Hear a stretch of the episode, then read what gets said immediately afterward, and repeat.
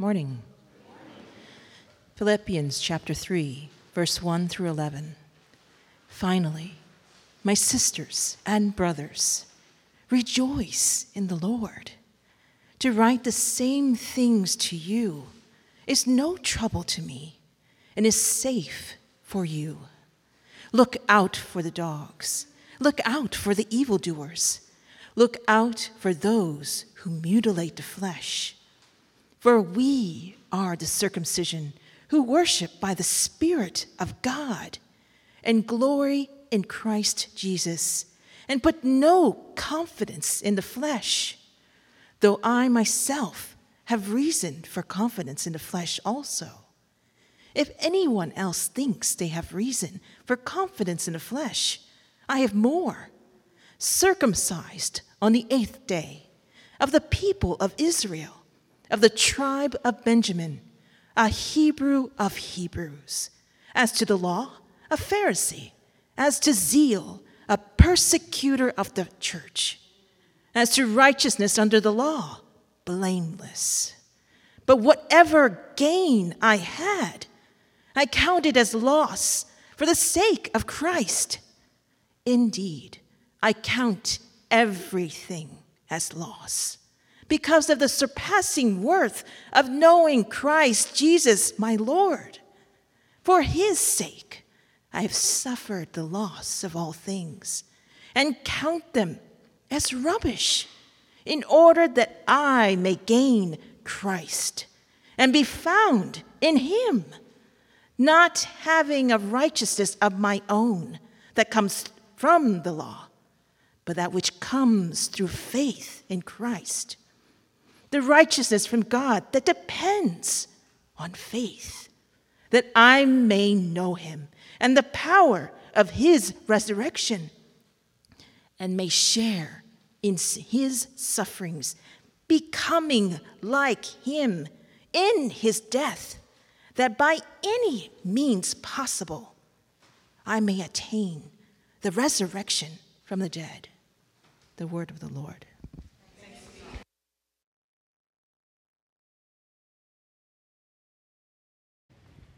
Well, we are continuing a series on the Apostle Paul's letter to the Philippians. And uh, remember the context here Paul is in a Roman jail, he's facing execution, but over and over he keeps talking about joy. In fact, the main theme of this letter is joy. So it's time for us to ask the question what is joy? Well, let me tell you a story. There once was a little boy named Jack. And one day, one summer day, he was standing next to a flowering bush in a garden. And it reminded him of another time when his older brother brought a toy garden to him that was made out of a cookie tin filled with moss. And, and when he remembered that, all of a sudden, his heart was filled with a desire that was um, almost sickening in its intensity. But it wasn't a desire for a toy garden or for some moment in his past.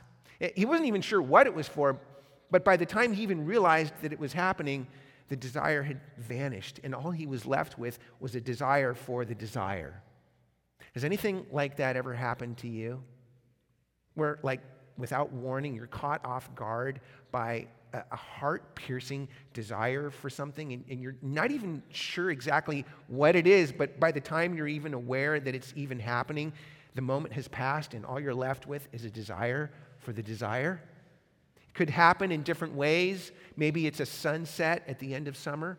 Maybe it's the sight of a lonely hill across a river. Maybe it's a moment in a song or a book or a story or a movie. But whatever it is, it, it wakes up a desire inside of you, and you just long for more of that. What is that experience? That little boy was actually C.S. Lewis. And he calls it joy and describes it like this He says, Joy is an unsatisfied desire, which is itself more desirable than any other satisfaction.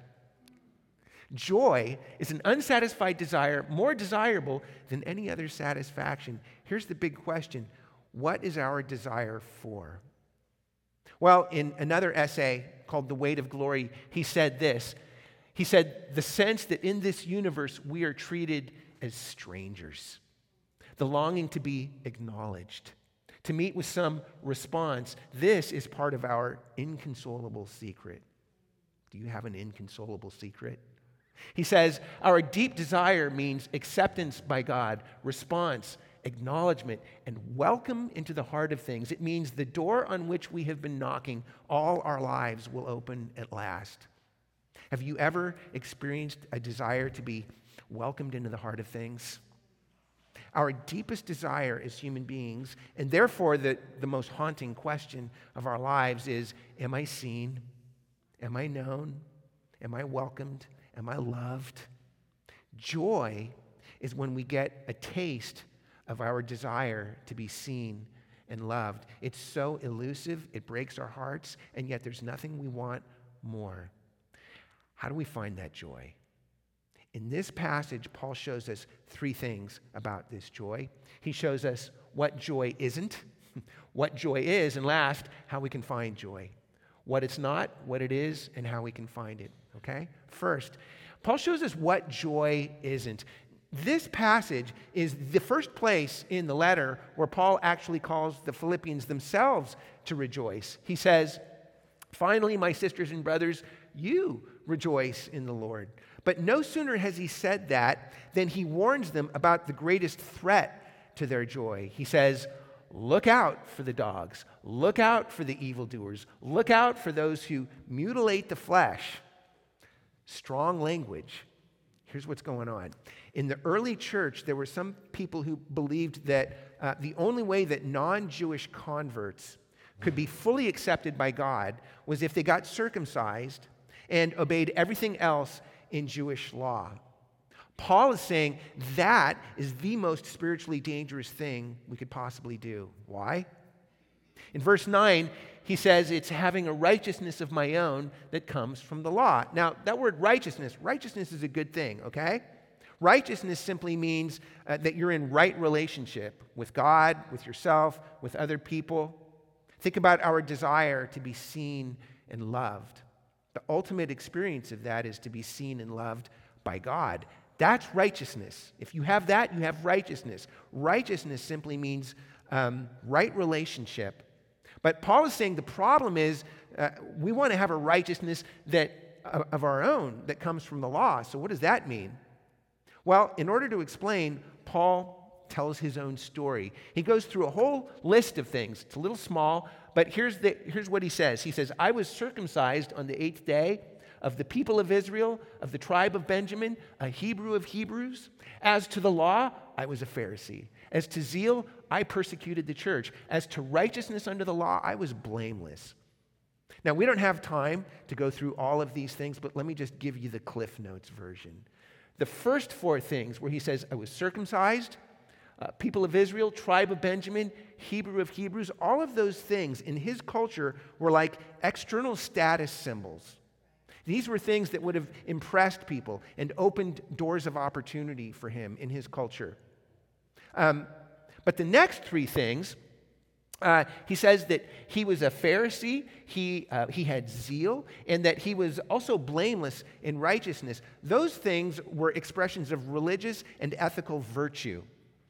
So the first four things were um, external status symbols, and the, the next three things were internal virtues. External status symbols, internal virtues. Paul's list has all of those things. In fact, let me try to put this in modern terms for us. David Brooks is a best selling author. In one of his books, he talks about the difference between what he calls resume virtues and eulogy virtues. Resume virtues are um, all the external status symbols that we use to impress people and open doors of opportunity for ourselves. So it's all about our skills, our accomplishments, our achievements. It's how we present ourselves to the world our clothing, our cars, our GPA, our degrees, our titles, our careers, our, um, our uh, fancy uh, whatever. It's, um, it's how much money we make.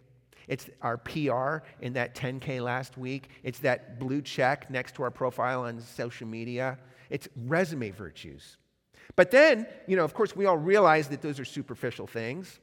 you know, we still get sucked into it, but we do know at some level that life is about more than just those things. And so, David Brooks also talks about what he calls eulogy virtues. Eulogy virtues are like when you die and people talk about you at your funeral, they're not going to talk about how much money you made or, um, or your GPA. They're going to talk about were you kind? Were you caring? Were you loving? Did you serve others? Did you give your life to something meaningful in this world? Eulogy virtues. Or we could say it like this resume virtues are about being an impressive person, eulogy virtues are about being a good person an impressive person and a good person. Friends, Paul has all of these things on his list. In his culture, he had resume virtues out the wazoo, but he also had the, the eulogy virtues. And yet, he's saying that none of those things can help us find the joy we're really looking for. Why? It's not because any of these things are bad. The problem is that we use these things as a way of having a righteousness of our own that comes from the law. What that means is that we will take all our virtues, all our accomplishments, we'll take them all, and then we'll present them to God and say, Look, God, I'm a good person. Here are my credentials. Here are my virtues. Now you love me and accept me on the basis of my righteousness. It's a righteousness of our own that comes from the law. The problem with that is that it's a way of keeping control over our lives and especially a way of getting control over God. So that we'll say, Look, God, I've been a good person. I've done my part. Now you do your part because you owe me. And one of the ways we can tell that we're doing that is when life doesn't go the way we want it to go, we'll get enraged or bitter or resentful or self pitying or crushed in despair. And here's the challenge. On the one hand, you know, there's got to be something in our lives that we can point to and say, look, this is how I know that I'm seen and loved. This is how I know that, that my life has worth, value, and meaning. We need some kind of a righteousness. And yet, on the other hand, if that righteousness is something about ourselves, then when we do well, when we perform well and succeed, then we're going to feel prideful and superior to others. And we're also going to be anxious because we can never take our foot off the gas. But on the other hand, if we fail, if we don't live up to expectations, whether our parents or our peers or even just ourselves, if, if we fail to be as impressive as we want to be or as virtuous as we ought to be, then we beat ourselves up. We get discouraged. We get crushed. But either way, don't you see? There's no joy. Paul is saying that we will never find the joy we're really seeking if we're trying to do it by having a righteousness of our own that comes from being an impressive person or a virtuous person. And that leads to our next point. Paul has just showed us what joy isn't. It's not a righteousness of our own. But secondly, he shows us what joy is. One of the fascinating things about this passage is that it's a window into Paul's own personal story of conversion. Remember, he's talking about all of his virtues, all of his accomplishments, but then he turns around and he says, I have suffered the loss of all things, all those things, and I count them as rubbish. Paul is looking at all his virtues and accomplishments and he says, it's a loss. And not just a loss, he calls them rubbish. Now, that's a pretty good translation of that word, but it's also very polite. Uh, the Greek word is skubalon. And the only reason I'm telling you that is because it's just kind of a fun word to say. Skubalon. Skubalon means garbage that you would throw to the dogs, but it also means feces, excrement, or dung. Paul is essentially saying all those things that I used to put my identity in, it's a bunch of crap. Now, why would he say that? Well, it's not because there's nothing good about all of those things. We just said, look, there's nothing wrong with having a great GPA. There's nothing wrong with making money, even lots of money. And there's certainly nothing wrong with being a virtuous person. In fact, we should be virtuous people. Paul is not saying there's anything wrong with those things. What is he saying? Here's what's going on Paul is making a comparison here. He's saying that as wonderful as all those things are, there's something else, one other thing that is so much infinitely more wonderful that in comparison to all those in comparison to it all those other things are like garbage what is that one thing Notice how Paul puts it here.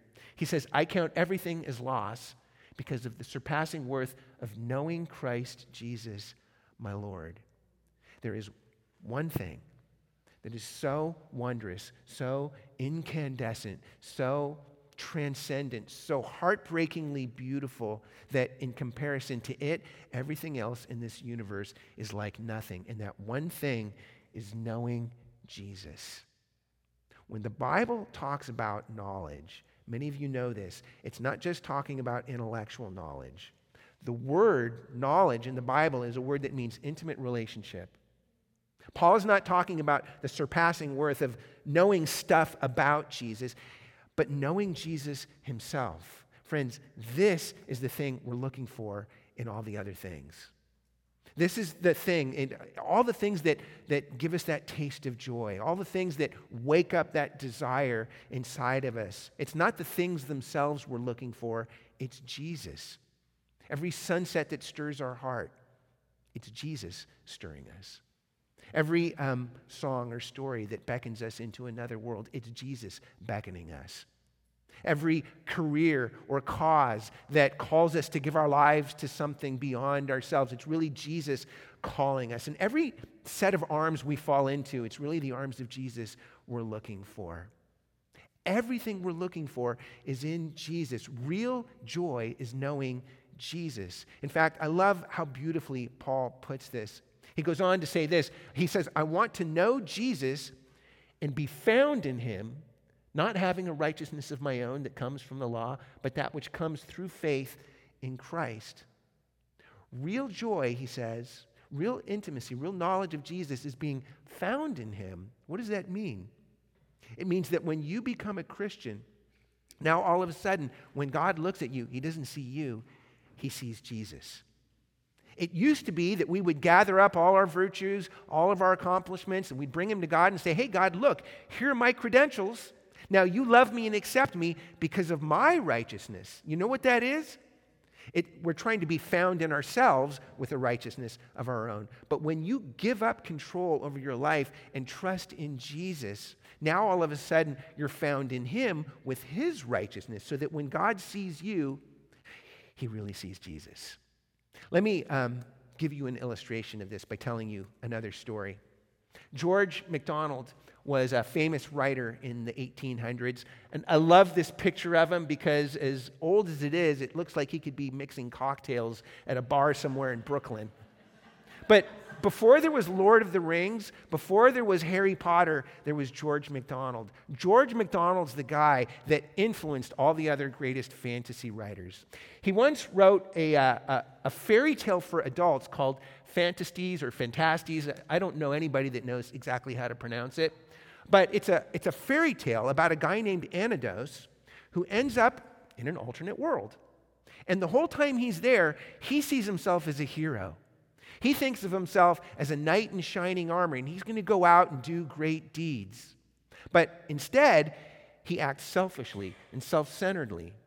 At one point, he meets a little girl who has a magical singing globe. But when he tries to pilfer the globe from her, he breaks it, and he also breaks her heart in the process, and she goes running off into the woods, sobbing over her loss. And Anodos, as soon as that happens, he looks down and he sees his shadow there. And every time he does something selfish and self centered, his shadow is always there. And so the whole time he's in this world, he keeps trying to lose his shadow. And nothing ever works until finally he finds a suit of armor. And he thinks, oh, if I can put on this armor and, and you know, of a heroic knight, maybe I will actually become that heroic knight I envision myself to be. So he puts on the armor, but lo and behold, his shadow is still there. Friends, that is a picture of what we do. We, we dress up in an armor, in the armor of our own righteousness. And yet, no matter how much we dress up, no matter how many virtues we accumulate, our shadow is still there. But when you trust in Christ, when you become a Christian, He takes off your shabby armor, He takes off your righteousness, and He dresses you in His armor, in His righteousness. You're found in Him. All the deepest desires of our heart to be seen and loved are in Jesus. All the joy that we're really looking for is in Jesus. all the intimacy that we were created for. It's in Jesus. In fact, let me summarize the whole message for you like this Dear ones, God does not want to be impressed with you. Think about it. He made you, He's already impressed. God does not want to be impressed with you, He wants to be intimate with you. God does not need to be impressed with you, He wants to be intimate with you. Do you want this kind of intimacy? Do you want to be seen and loved like this? If you're exploring faith, how do we find this? And even if you are already a Christian, how do we enter more deeply into this experience? Well, that leads to our last point. Paul has showed us what joy isn't. It's not a righteousness of our own. He showed us what joy is. It's knowing Jesus and being found in him. But lastly, how do we find joy? How do we find it? Remember, Paul has been talking about all his virtues and accomplishments in this passage, but then he, he, he calls them all rubbish. In fact, he keeps saying this over and over again in different ways. He says, verse 7, whatever gain I had, I counted as loss. Verse 8, indeed, I count everything as loss. Verse 9, I have suffered the loss of all things and count them as rubbish. Now, every time in each one of these verses, he uses this word count. It's a word that means to consider or regard something in a certain way. In other words, one of the first steps in really being able to find the joy we're looking for is that we begin to realize the futility and the insufficiency of all the places we thought the joy was in. Those things used to work for you, but now they stop working. Let me give you just one example of this. Leigh Stein is a writer. She, uh, she wrote an essay um, during the pandemic. The essay is called The Empty Religions of Instagram. Uh, in this essay, she points out that more and more people, especially young people, are basically done with traditional institutional religion. Instead, they're turning to social media to follow people she calls online growth influencers. Online growth influencers. And so uh, she says this.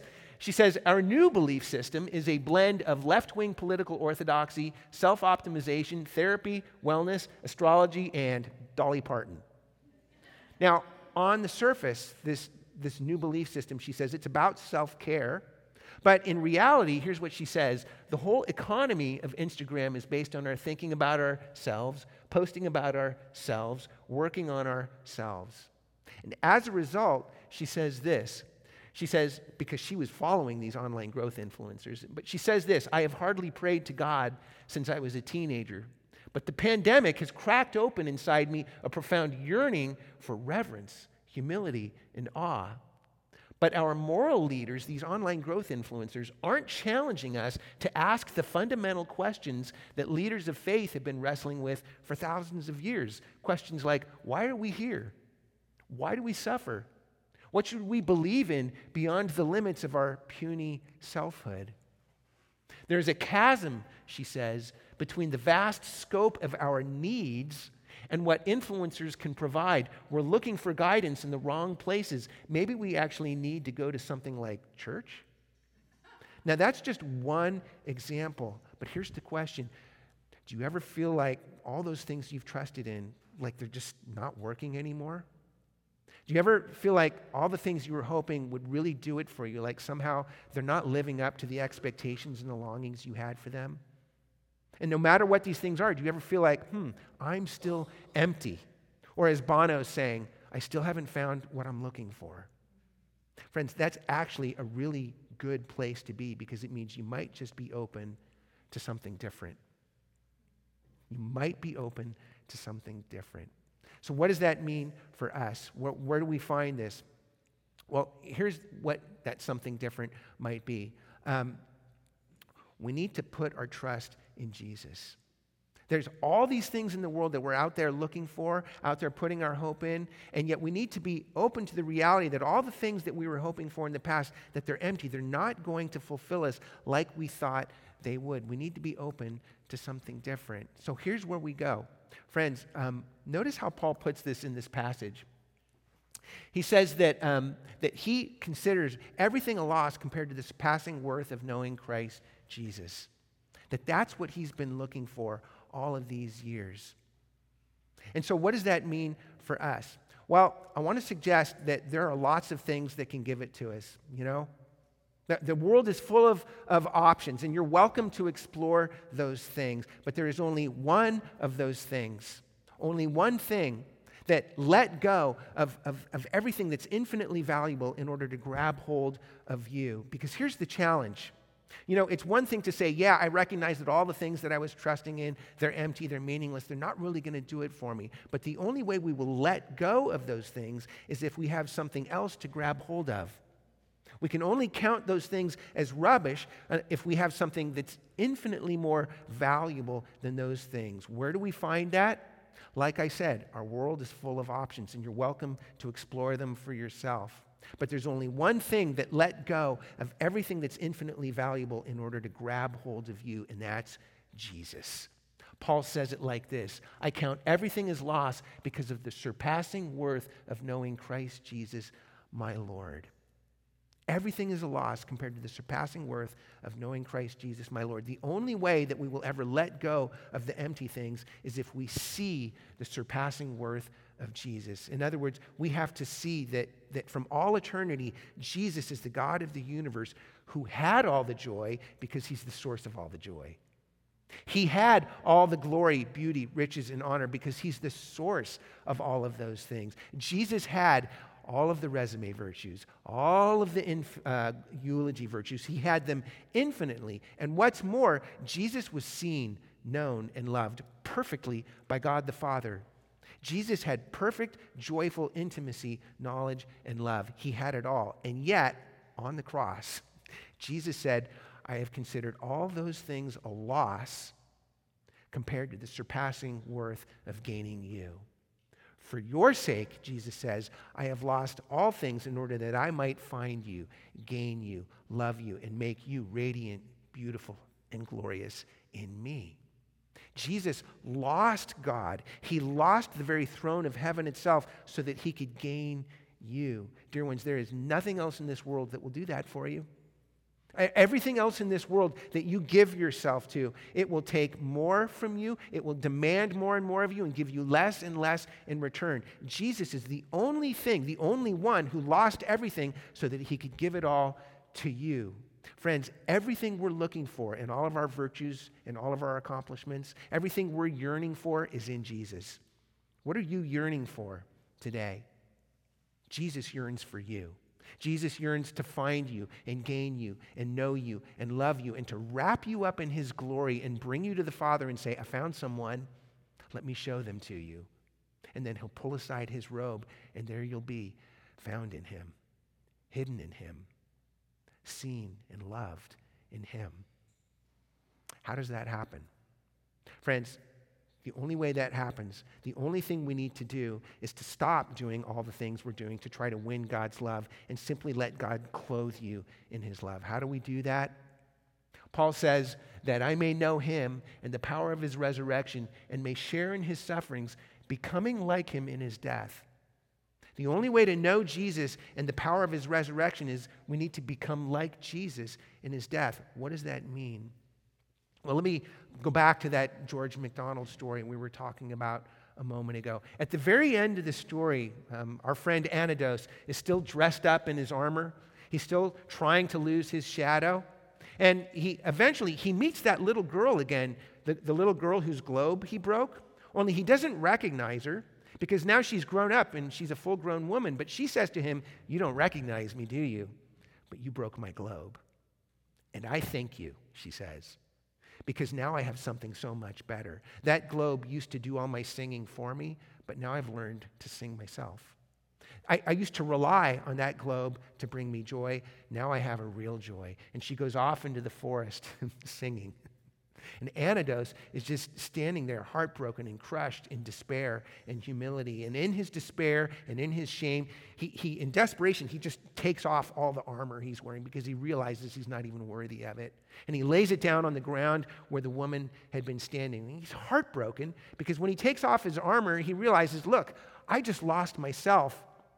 I wish I'd lost my shadow. But then he looks around and the shadow's nowhere to be seen. And he says, I did lose myself because all I really lost was my shadow. And while he's standing there thinking about that, he says, Another self seemed to arise from the trampled self of the past. Doubtless, this self must again die and be buried, and from its tomb spring a winged child. Self will come to life even in the slaying of self. Self, real self, true self, will come to life even in the slaying of self. Friends, becoming like him in his death. Jesus said, If you want to follow me, take up your cross. Everyone who seeks to gain their life will lose it, but whoever loses their life, whoever loses their self, their shadow, for my sake, will gain their life forever. Dear ones, God does not want to be impressed with you, He wants to be intimate with you. Lay down your armor, lay down your righteousness, lay down your shadow, lay down yourself. Let Jesus raise you up in His armor, in His righteousness, so that you can know the joy of being found in Him. If you're willing, would you pray with me? Father, we thank you this day for your righteousness. We thank you for the righteousness of Jesus. Even though you created us with all glory, all beauty, all perfection, Lord, we rebelled. We wanted to be found in ourselves with a righteousness of our own and we, re- and we rejected you. We alienated ourselves from you. We're not in right relationship with you. But we thank you that through Jesus, you came to this earth, Lord, and you let go, Lord Jesus, of everything that has infinite value so that you could grab hold of us. Help us, we pray this morning, to see you, Lord Jesus, to see your surpassing worth, that we may let go of, of even the most wonderful things, that we may let go of it all in order that we may grab hold of you, for you grabbed hold of us. Lord, Show us your surpassing worth this day and, um, and give us the joy that we were created for because we're found in you. We pray all these things in Jesus' name. Amen.